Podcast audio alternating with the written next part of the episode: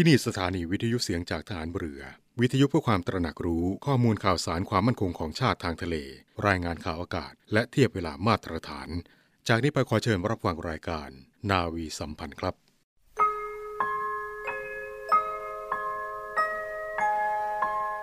เราจะสืบสาร รักษาและต่อยอด และคลองแผ่นดินโดยธรรม เพื่อประโยชน์สุขแห่งอาณาราษฎรตลอดไป พระปฐมบรมราชองค์การ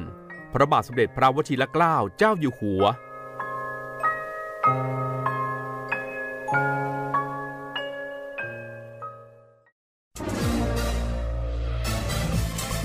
คุณกำลังฟังเสียงจากฐานเรือ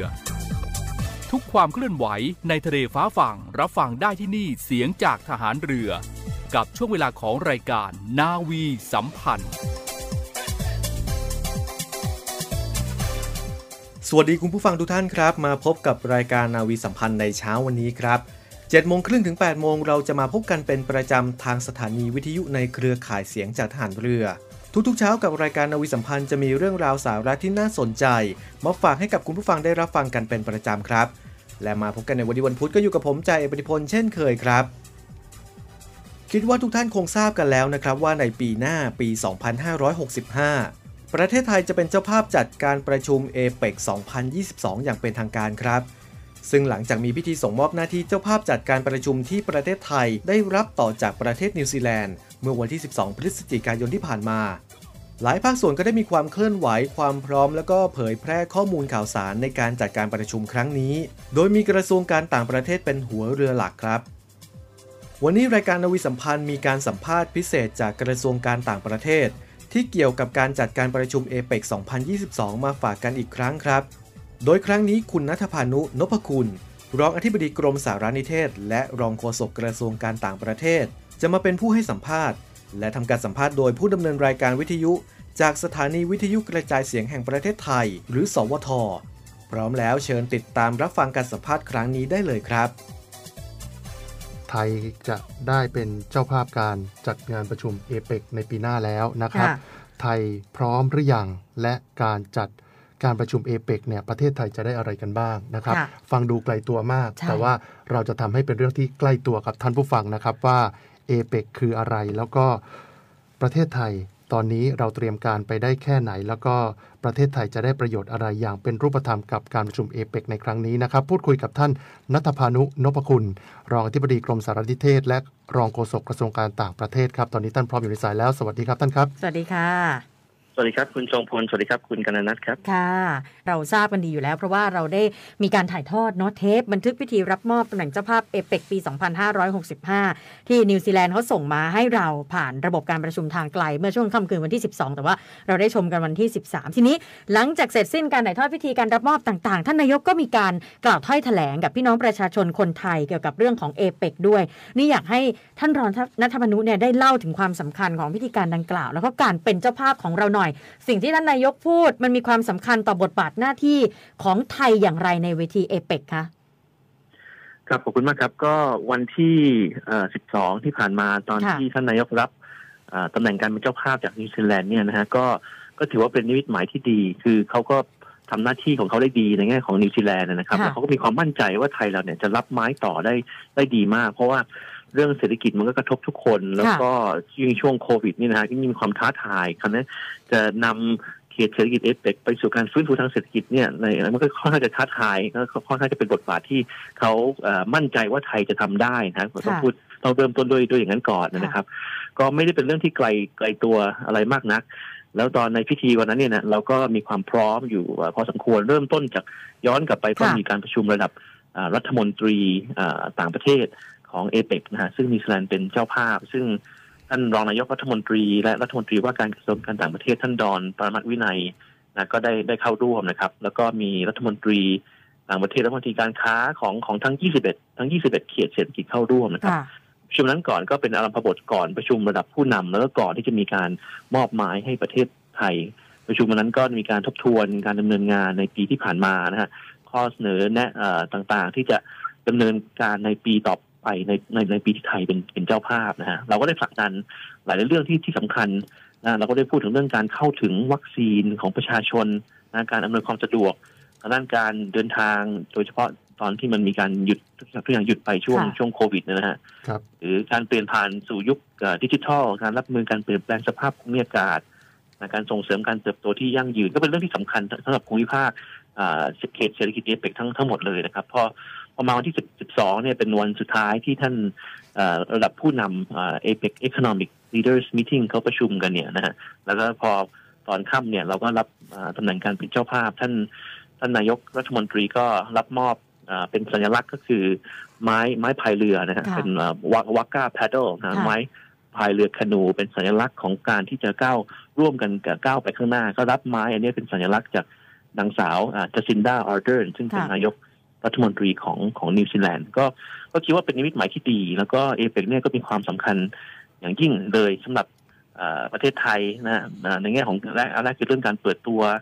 การขับเคลื่อนจากการฟื้นฟู การจากการจากโควิดนะฮะไปสู่อนาคต แล้วก็เราก็แสดงความพร้อมได้ที่เราจะต้อนรับการ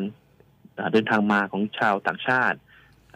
ตั้งแต่ระดับผู้นำนักธุรกิจนะทั้งองค์คาพยพทั้งหมดของเอเปกนะฮะพร้อมที่จะจัดประชุม ระหว่างประเทศได้ ตลอดจนสื่อคือชั้นนำค่ะก็จะมาตลอดทั้งปี เพราะว่าการประชุมมันไม่ได้เป็นแค่ครั้งเดียวมันคือทั้งทั้งปีปีค่ะหน้า ก็คงจะมาเป็นนับนับหมื่นคนนะฮะที่จะเดินทางมาประเทศไทยในในปีหน้าครับครับในฐานะที่ไทยเป็นเจ้าภาพเอเปกในปีหน้าเนี่ยรัฐบาลต้องดำเนินการยังไงบ้างครับ แล้วตอนนี้เตรียมการไปถึงไหนแล้วครับ ครับผมก็มีการแต่งตั้งคณะกรรมการระดับชาติ เพื่อเตรียมการจัดประชุมนะฮะทั้งทางด้านสาระทางด้านพิธีการ ทางด้านการรักษาความปลอดภัยก็จะมีผู้นำมามาเยอะนะฮะแล้วก็ด้านการประชาสัมพันธ์สร้างด้านการรับรู้นะครับ ซึ่งเอ่อในวาระที่ไทยเป็นเจ้าภาพเอเปกเนี่ยเราก็จะขับเคลื่อนเอออยู่สามด้านหลัก ๆ ซึ่งตลอดค่ะปีนี้ที่ผ่านมาเราก็ได้มีการเตรียมการในทางด้านสาระอ่ากับหน่วยงานต่างๆ กับภาคเอกชนนะฮะสามอ่าประเด็นสำคัญหรือหรือ priority นะฮะอันแรกก็คือเรื่องการอำนวยความสะดวก ทางด้านการค้าการลงทุนนะฮะค่ะจะผลักดันให้ให้มันเกิดขึ้นได้ได้ดีขึ้นในในในภูมิภาคเอเปกนะฮะสองก็คือเรื่องการฟื้นฟูความเชื่อมโยงหรือว่าอ่า connectivity นะฮะโดยเฉพาะเรื่องการเดินทางการท่องเที่ยวที่หยุดชะงักมา แล้วข้อค่ะสามคือเรื่องการเจริญเติบโตที่ยั่งยืนและครอบคลุมคือการทำธุรกิจแบบแบบแนวสีเขียวนะฮะค่ะซึ่งในแง่ของการสร้างการรับรู้เนี่ยก็มีทางอ่ากรมสายเทศและกรมประชาสัมพันธ์ท่านอธิบดีทั้งสองกรมเนี่ยก็ค่ะอ่า เป็นประธานเป็นเลขาร่วมของอนุกรรมการด้านประชาสัมพันธ์นะฮะแล้วก็มีคณะทำงานมีการเอนเกจกับภาคเอกชนนะฮะยุทธศาสตร์ ในการสร้างการรับรู้ในช่วงก่อนที่เราจะเป็นเจ้าภาพเนี่ยก็ก็เป็นไปอย่างเข้มแข็งนะฮะภายใต้แนวคิดเอ่อตระหนักเข้าใจใช้ประโยชน์มีส่วนร่วม หรือว่า inform inspire integrate เอ่อ involve นะฮะค่ะในเรื่องการรับรู้เรื่องเอเปกบทบาทภารกิจนะฮะ แล้วความสำคัญที่ว่ามันจะมีประโยชน์ยังไงต่อต่อคนคนไทยนะฮะซึ่งเราก็ได้เตรียมการนี้มาตั้งแต่ตุช่วงต้นปีนี้นะฮะแล้วก็พร้อมสำหรับต้นปีหน้า 2565 ที่จะทำงานร่วมกันกับพันธมิตร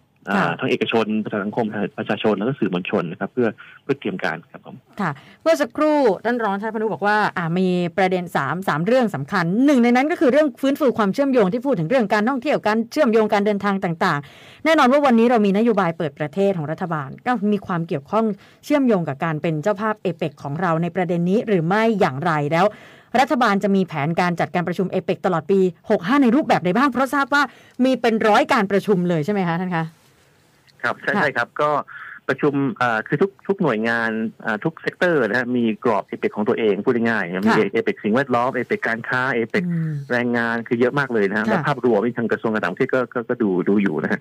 ก็ประชุมเนี่ยเรากะจะให้เป็นการประชุมแบบเอ่อต่อหน้านะฮะอืม physical ให้ให้มากที่สุดค่ะซึ่งก็นับจะเป็นครั้งแรกที่ที่จะเป็นเอ่อการประชุมระหว่างประเทศที่เป็นอย่างนี้แบบเต็มรูปรูปแบบเพ ราะที่ผ่านมาอาจจะไฮบริดอาจจะออนไลน์ก็ส่วนใหญ่นะฮะก็แสดงถึงความมั่นมั่นใจในระบบของของไทยด้วยเองนะครับ ก็แล้วก็หลายประเทศเขาก็อยากจะมาประเทศไทย เพราะว่าไม่ได้เดินทางมาหลายคนไม่ได้เดินทางมา มาเป็นเวลานานนานแล้วนะครับ ก็นั่นก็กะจะให้เป็นอะไรที่เรามุ่งหวังก็ประชุมครั้งตั้งแต่ครั้งแรกจนถึงครั้งสุดท้ายซัมมิตระดับผู้นำเราก็กะให้เป็นแบบแบบฟิสิกอลนะครับส่วน เรื่องการเอ่อเปิดประเทศเดี๋ยวค่ะครับเอ่อเรื่องครับส่วนส่วนเรื่องส่วนเรื่องการเตรียมการด้านเอ่ออื่นๆเนี่ยนะครับค่ะก็ก็เป็นไปด้วยด้วยด้วยดีด้วยดีนะฮะเราค่ะก็จะคงเอ่อรักษาเรื่องเรื่องความปลอดภัยเพราะจะคงจะมีผู้นำระดับสูงเอ่อมาเอ่อด้วยนะตอนประชุมเอ่อตอนประชุมซัมมิตตอนตอนปลายปีหน้านะครับค่ะครับแล้วประโยชน์ที่พี่น้องประชาชนคนไทยจะได้รับจากการประชุมครั้งนี้ที่เป็นรูปธรรมมีอะไรบ้างครับ ครับผม การเป็นเจ้าภาพเอเปกนี่นะครับก็จะมีผลออกมาเป็นรูปธรรมอ่าเมื่อกี้ทางคุณคุณกรณัฐถามค่ะเรื่องการเดินทางการท่องเที่ยวด้วยนะครับค่ะอันหนึ่งก็คือการเดินทางที่สะดวกขึ้นอืมจะเกิดขึ้นมาจากการหารือ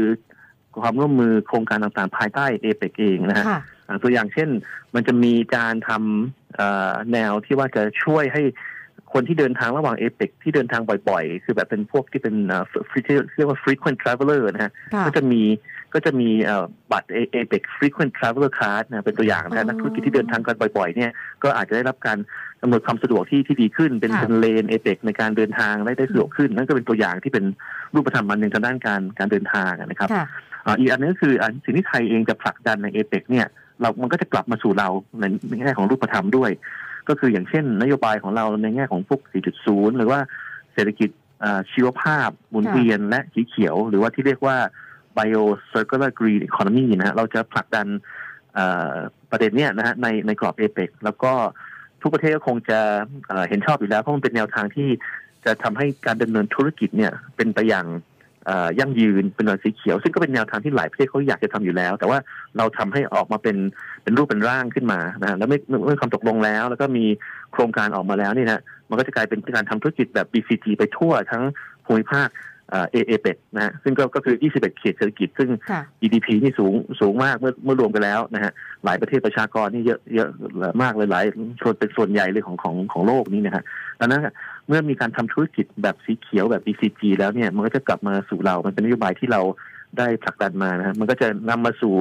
การที่เราจะพัฒนาเขตต่างๆของเราต่อไปได้ เขตเขตเอ่อเขตพัฒนาเอ่อพิเศษเอ่อ EEC ค่ะนะฮะในโอกาสเดียวกันก็ มีการหารือกันแลกเปลี่ยนกันระหว่างอ่าวงการต่างๆนะมี brainstorming มีการรับอ่าทราบอ่าแนวคิดสำหรับอ่านักธุรกิจค่ะนักกิจกรรมรุ่นใหม่ SME นะฮะมีการแลกเปลี่ยนกันเยอะซึ่งซึ่งคนไทยในทุกวงการเนี่ยก็จะได้ประโยชน์ว่าอ่า SME ในเขตเศรษฐกิจเอเปกอื่นเขาดำเนินธุรกิจยังไงอ่าโดยที่มีความท้าทายในช่วงโควิดนะฮะค่ะหรือในแง่ของการทำธุรกิจสีเขียว การเชื่อมโยงกันเอ่อ ในหลายรูปแบบเนี่ยมันจะเป็นไอเดียใหม่ๆ ที่มาจากเขตเศรษฐกิจเอเปกเข้ามาสู่ประเทศไทย คนไทยก็ได้เรียนรู้การแลกค่ะแลกเปลี่ยนกัน ดังนั้นมันจะเป็นเอ่อเอามาใช้ประโยชน์ได้นะกิจกรรมพวกรมรมสมองพวกพวกนี้นะครับค่ะอ่าแล้วก็อันนี้แล้วก็มีครับผมเชิญค่ะแล้วก็มีแผนที่จะกระจายการประชุมไปทางภูมิภาคต่างๆ ด้วยไม่ใช่แค่ที่กรุงเทพนะฮะอืมก็ช่วยฟื้นฟูเศรษฐกิจกระตุ้นการกระจายรายได้ด้วยนะก็โชว์เคสเรื่องการท่องเที่ยวด้วยนะฮะสำหรับผู้ที่มาร่วมการประชุมนะฮะจากเขตเศรษฐกิจเอเปก ก็คือเพิ่มการมีส่วนร่วมของประชาชนเป็นเจ้าภาพเอเปกอย่างทั่วถึงด้วยดังนั้นเป็นรูปธรรมมันไปที่ต่างจังหวัดด้วยครับผมค่ะ อันนี้อาจจะได้เห็นในภาพรวมเนาะที่ท่านรองนัทพนุได้เล่าให้ฟังแต่ว่าเดี๋ยวหลังจากนี้พอมีการประชุมแต่ละกิจกรรม แต่ละกิจกรรมไปก็คงจะมีการมาตกผลึกกันอีกทีว่าในแต่ละการประชุมนั้น ไทยได้อะไรบ้าง ไปถึงพี่น้องประชาชนอย่างไรบ้าง แต่อันนี้คือฉายให้เห็นโดยภาพรวมก่อนนะคะเพราะฉะนั้นก็ถามต่อเลยค่ะว่า การประชุมที่มันกำลังจะเกิดขึ้นใกล้ ๆ นี้ หลังจากที่เรารับมอบการเป็นเจ้าภาพเอเปกแล้วจะมีอะไรบ้างคะท่านรองคะครับผมอ่าเรารับตำแหน่ง 12 พฤศจิกายนนะฮะค่ะอ่าอันนี้กิจกรรมแรกเลยก็คือการประชุมระดับเจ้าหน้าที่อาวุโสเอเปกอย่างไม่เป็นทางการ หรือเขาเรียกว่าซอมนะฮะ Senior Officials Meeting อ่า in- informal นะฮะ อันนี้ก็1ถึง3ธันวาคม ระดับปลัดกระทรวงของทุกเขตเศรษฐกิจเอเปกที่จะมานะฮะเอ่อแล้วก็จัดที่จังหวัดภูเก็ต ช่วงค่ะเดียวกันเนี่ยก็จะมีเอ่อ การประชุมซิมโพเซียมที่ภูเก็ตอ่าอยู่เหมือนกันเป็นการแลกเปลี่ยนที่ผมพูดถึงแลกแลกเปลี่ยนแนวแนวคิดทางด้านต่างๆทางด้านการทำธุรกิจสีเขียวต่างๆนานาเนี่ยฮะก็จะเกิดขึ้นที่ภูเก็ตด้วยเอ่อวันที่เอ่อ18 พฤศจิกายนเนี่ยก็มีอีกครับฟอรัมหนึ่งในกรอบอ่าเอเปกที่ภาคเอกชน ก็คือสภาที่ปรึกษาธุรกิจเอเปกหรือว่าที่เขาเรียกว่า a b a c a b a c Thailand นะฮะค่ะจัดการประชุมซิมโพเซียมนะฮะเอ่อสัมมนาที่ชื่อว่า APEC Digital Trade นะฮะการการค้าในยุคดิจิทัลนะฮะ การเป็นการประชุมออนไลน์ เริ่มเราเริ่มเป็นรับเป็นเจ้าภาพปุ๊บเนี่ยก็ก็มีการจัดการแลกเปลี่ยนเสวเสวนาทันทีเลยการประชุมทันทีเลยซอมนี่ก็เตรียมการสำหรับการประชุมระดับที่สูงขึ้นจะมีผลออกมาเป็นเป็นรูปธรรมมีอะไรผลิตออกมาได้จากจากการเป็นเจ้าภาพเอเปกทั้งทั้งปีเขาที่เขาเรียกว่า deliverables นะฮะเอ่อคือผลิตออกมา deliver ออกมาให้ให้เป็นรูปธรรมให้ได้ให้ทุกคนครับผมครับให้นั่นฝากเลยค่ะว่าผู้ที่สนใจเกี่ยวกับการประชุมเอเปกอยากเห็นความคืบหน้าความเคลื่อนไหวของการประชุมเอเปก2022 ติดตามข้อมูลข่าวสารเข้าไปชมทางไหนได้บ้างคะครับผมอ่าข้อมูลข่าวสารเจิดน่าตื่นเต้นมากเลยถ้าติดตามได้นะฮะก็มีเอาเอาเอาหลักคือแฮชแท็กที่ใช้คำหลักที่ใช้คือแฮชแท็ก APEC 2022 Thailand นะฮะค่ะซึ่งถ้าถ้าถ้า search หาไปในทุกแพลตฟอร์มที่เรามีเนี่ยก็จะก็จะเจออย่างตัวอย่างเช่น ก็มี Facebook เป็นค่ะการเฉพาะสำหรับ a p e c 2022 Thailand Facebook นะฮะ แล้วก็ Instagram แล้วก็ Twitter แล้วก็ LinkedIn ด้วย นอกจากอ่าเว็บไซต์ทางการของ a p e c 2022 Thailand นะครับ ก็ขอเชิญชวนให้ทุกท่านได้ติดตามข่าว อันที่จะเป็นสิ่งที่น่าตื่นตื่นเต้น เปิดเหมือนกับเปิดเอ่อเปิดชัปเตอร์ใหม่เปิดหน้าใหม่ของการที่ไทยเราจะนำภูมิภาคเอเปกไปไปข้างหน้า หลังจากที่เจอความท้าทายทางด้านเศรษฐกิจมาตลอดปี 2 ปีที่ผ่านมานะครับคงจะน่าน่าตื่นเต้นมากเลยครับค่ะครับครับ วันนี้ขอบคุณท่านนัทพานุนพคุณรองที่ปดีกรมสารนิเทศ และรองโฆษกกระทรวงการต่างประเทศที่มาพูดคุยกันครับ วันนี้ขอบคุณท่านเป็นอย่างสูงครับขอบพระคุณขอบพระคุณครับ ครับค่ะสวัสดีค่ะ และนั้นก็เป็นการสัมภาษณ์จากกระทรวงการต่างประเทศ ในเรื่องเกี่ยวกับการจัดการประชุมเอเปก2022 ที่ประเทศไทยจะเป็นเจ้าภาพ ในสัปดาห์หน้าครับจะมีการสัมภาษณ์เรื่องราวเกี่ยวกับการจัดการประชุมเอเปก2022 อีกหรือไม่ สามารถติดตามรับฟังได้ในรายการนาวีสัมพันธ์ทุกวันพุธครับ ในช่วงนี้ไปพักกันก่อนสักครู่ ช่วงหน้าพบกับเนวีอัปเดตกับคุณอาร์มพีรวัตรมาดูกันครับว่าวันนี้คุณอาร์มมีเรื่องอะไรมาอัปเดตให้เราฟังกันบ้างครับ 10 มาตรการพลเรือเอกสมประสงค์นินสมัยผู้บัญชาการทหารเรือ รองรับการเปิดประเทศ และการผ่อนคลายมาตรการโควิด -19 ของศูนย์บริหารสถานการณ์แพร่ระบาดของโรคติดเชื้อไวรัสโคโรนา 2019 1. กำหนดให้ทุกหน่วยเคร่งครัดมาตรการ D H M T T 2. การเดินทางไปต่างประเทศดำเนินการเท่าที่จำเป็น ยึดถือมาตรการของรัฐในแต่ละห่วงเวลาและมาตรการประหยัด 3. การประชุมยังคงใช้ระบบ VTC เป็นหลักหากมีการรวมกลุ่มให้ตรวจ ATK ทุกครั้ง 4. ปรับการเรียนการสอนเป็นที่โรงเรียน แต่ให้สามารถปรับเป็นออนไลน์ หากเกิดสถานการณ์ระบาดรุนแรง ให้อยู่ดุลยพินิษของหัวหน้าหน่วยขึ้นตรงกองทัพเรือ 5. หน่วยต่างๆ ปรับพื้นที่ให้มี CI รองรับผู้ติดเชื้อในหน่วย กับที่หน่วยดูแลรักษาจนหายดี โดยประสานกับกรมแพทย์ทหารเรือ 6. หน่วยเรือ หน่วยบกที่มีกำลังพลหนาแน่น ให้สุ่มตรวจ ATK โดยเฉพาะผู้ที่มีอาการเบื้องต้นของโควิด -19 หรือมีความเสี่ยงที่ติดเชื้อโควิด -19 7. การ Work from Home ยังคงดำเนินการให้อยู่ดุลยพินิษของหัวหน้าหน่วยขึ้นตรงกองทัพเรือ 8. กิจการสวัสดิการ อาคารรับรอง บ้านพัก และสันทนาการอื่น ๆ ให้กำหนดมาตรการใช้บริการอย่างเคร่งครัด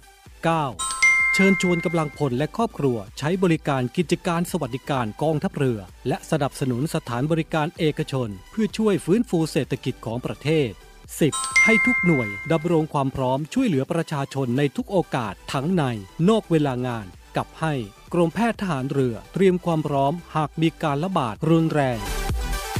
ทั้งนี้มาตรการต่างๆ ที่กำหนดข้างต้น ให้แต่ละหน่วยพิจารณา การปฏิบัติให้สอดคล้อง และเป็นไปตามประกาศ มาตรการของจังหวัดในพื้นที่ รวมใจพัก รักชาติ ราชศรัทธา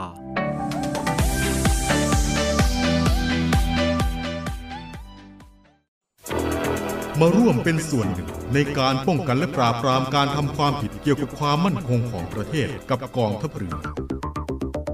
พบเห็นเว็บไซต์ และการทำความผิดเกี่ยวกับความมั่นคงของประเทศ แจ้งเบาะแสได้ที่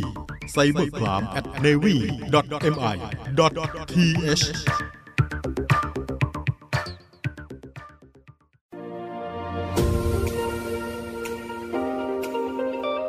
Navy อัปเดต กับพีรวัตรสุทธิบุญสวัสดีครับ คุณผู้ฟังครับอยู่กับผมพีรวัตรสุทธิบูรณ์ครับ กลับมาพบกันกับในเรื่องของการติดตามอัปเดตข่าวสาร และก็เรื่องราวที่น่าสนใจที่ผมได้นำมาฝากคุณผู้ฟังฟังกันทุกเช้าครับก็มันจะเป็นเรื่องราวที่เป็นบทความบ้างเป็นเรื่องราว เกร็ดสาระความรู้แล้วก็เหตุการณ์ข่าวสารบ้านเมืองของต่างประเทศครับ ก็จะมาฝากคุณผู้ฟังให้ฟังกันทุกเช้าครับเช้านี้ครับไปกันที่ประเทศเกาหลีใต้ครับ ซึ่งล่าสุดเองเกาหลีใต้ก็ได้มีการ สกัดกั้นฝูงบินรบกองทัพจีนและก็รัสเซียที่ตีเนียนเข้าเขตแสดงตัวรอยเตอร์และสเตรตส์ไทม์สได้มีการรายงานถึงความตึงเครียดทางการทหารในเอเชียตะวันออก หลังจากที่เครื่องบินของจีนและรัสเซียได้บินเข้าเขตแสดงตน เพื่อป้องกันภัยทางอากาศของเกาหลีใต้คณะเสนาธิการกองทัพเกาหลีใต้ได้ส่งเครื่องบินขับไล่สองลำ และเครื่องบินเติมน้ำมันอีกหนึ่งลำ ขึ้นสู่พื้นที่ทางตะวันออกเฉียงเหนือของเขต KADIC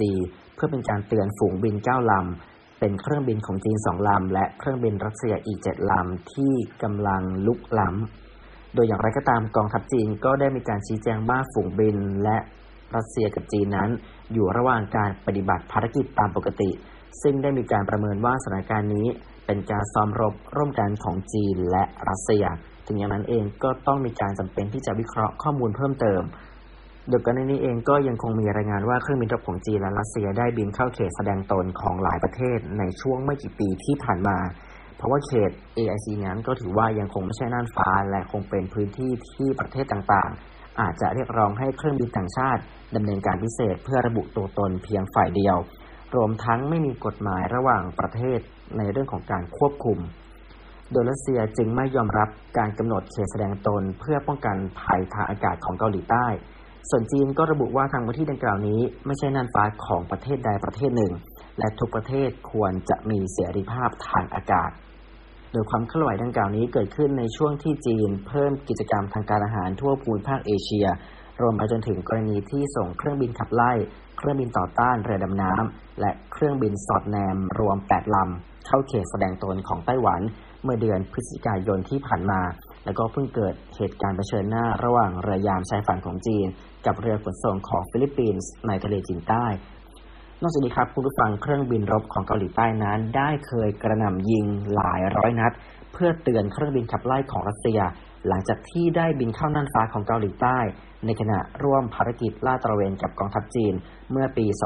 2562 พร้อมกับมีการประณามจีนและรัสเซียอย่างดุเดือด ต่อการรุกล้ำน่านฟ้าของประเทศแต่ทางการจีนและรัสเซียก็ยังคงยืนกรานและปฏิเสธกับเรื่องนี้ ข่าวต่อไปครับกับอีกหนึ่งข่าวที่มาฝากคุณผู้ฟังครับ ก็ยังคงอยู่ในเรื่องของการบินกันบ้างครับ แต่เป็นในเรื่องของสายการบินคาเธ่ย์แปซิฟิกที่ได้ทำการไล่นักบินออก 3 คน เนื่องจากได้มีการละเมิดกฎในเรื่องของการติดโควิดรอยเตอร์และสเตรตส์ไทม์สได้มีการรายงานว่าสายการบินคาเธ่ย์แปซิฟิกสายการบินประจำชาติของฮ่องกงได้มีการแถลงปลดประจำการนักบินเครื่องบินขนส่งสินค้าของคาเทแปซิฟิก3คน ที่ตรวจพบว่ามีการติดเชื้อโควิด -19 ในระหว่างการเปลี่ยนเครื่องที่นครแฟรงก์เฟิร์ตของเยอรมนี และยังละเมิดข้อบังคับของลูกเรืออย่างร้ายแรง ในขณะที่ปฏิบัติหน้าที่ในต่างแดนแถลงการณ์ส่วนหนึ่งของสายการบินคาเธ่ย์แปซิฟิกได้มีการระบุว่าบุคคลซึ่งเกี่ยวข้องกับกรณีนี้ ไม่ได้เป็นลูกจ้างของคาเธ่ย์แปซิฟิกอีกต่อไป โดยความเคลื่อนไหวนี้เองก็เกิดขึ้นหลังจากที่ South China Morning Post ได้มีการรายงานจากแหล่งข่าววงในว่า นักบินทั้ง 3 คนได้ละเมิดมาตรการด้านความปลอดภัยในช่วงวิกฤตของโควิด -19 โดยภายหลังที่ออกจากโรงแรมที่พักในนครแฟรงก์เฟิร์ตก็ส่งผลให้พนักงานของ Cathay Pacific กว่า 150 คน รวมถึงนักบิน พนักงานต้อนรับบนเครื่องบิน และสมาชิกครอบครัวในกลุ่มที่เสี่ยงติดเชื้อ จะต้องแยกกักตัวที่ส่วนควบคุมทางการเป็นเวลานานกว่า 3 สัปดาห์ นอกจากนี้กรณีดังกล่าวก็ยังคงเชื่อมโยงกับคำสั่งแยกกักตัวของนักเรียนราวกว่า 120 คน ของโรงเรียนนานาชาติ d i c a f s w o r b a s e เมื่อสัปดาห์ที่ผ่านมา เนื่องจากใกล้ชิดกับสมาชิกของครอบครัวหนึ่งในกลุ่มนักบินสายการบิน Cathay Pacific ที่ถูกปลดออกไป โดยภรรยาเป็นครูแล้วก็ลูกชายอีกสองคน ก็ศึกษากับเรื่องนี้แล้วก็โรงเรียนเดียวกัน โดยสำหรับสถานการณ์โควิด -19 ในฮ่องกงถือว่ายังคงมีทิศทางที่ดีขึ้นต่อเนื่อง โดยภายหลังตัวเลขของผู้ป่วยรายวันลดลง เหลือหลักเดียวตั้งแต่วันที่ 29 กันยายนที่ผ่านมาส่วนผู้ติดเชื้อใหมาในช่วง 24 ชั่วโมงที่ผ่านมาก็พบเพียง 1 คน โดยยอดสะสมเพิ่มเป็น 12,397 คนเท่านั้น เนวี่อัปเดตกับพีรวัตรสุทธิบุญ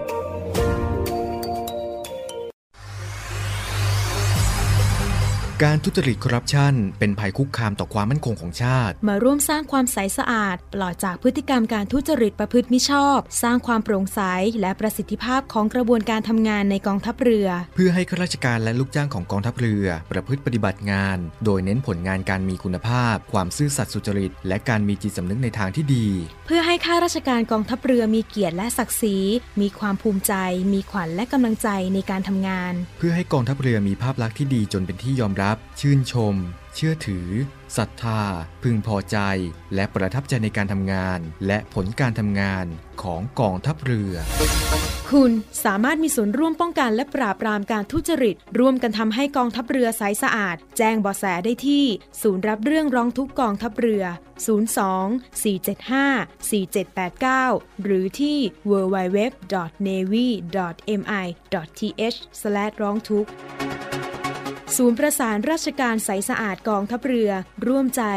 กองทัพเรือไทย ใสสะอาด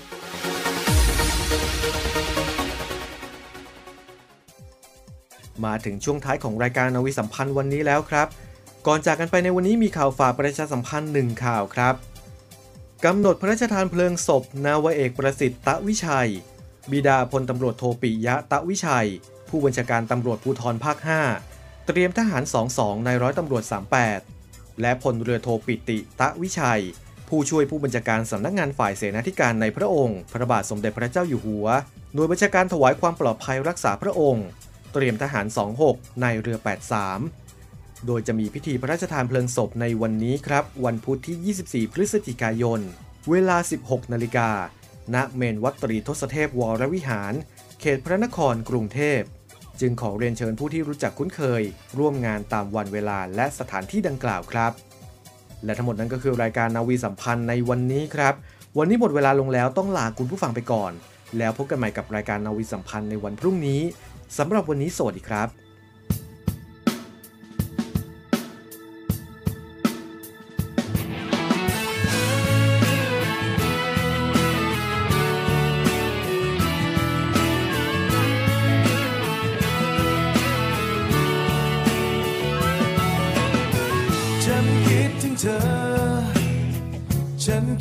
เธอ ฉันคิดถึงเธอทั้งคืนทั้งวัน น้ำหอมของเธอ น้ำเสียงของเธอท่าทางของเธอตอนสบตาฉัน ฉันฝันถึงเธอ ฉันเพ้อถึงเธอ ฉันหวังว่าเธอก็เป็นเ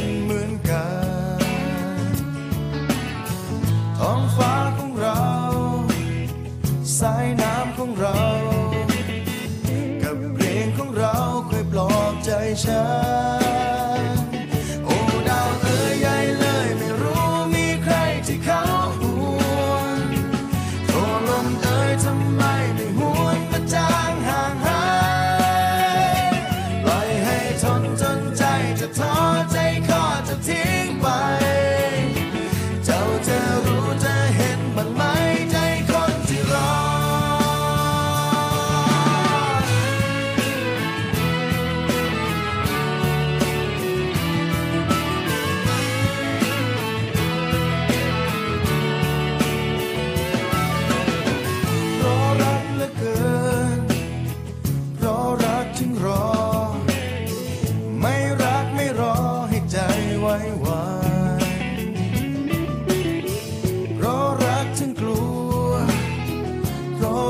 ว่าใคร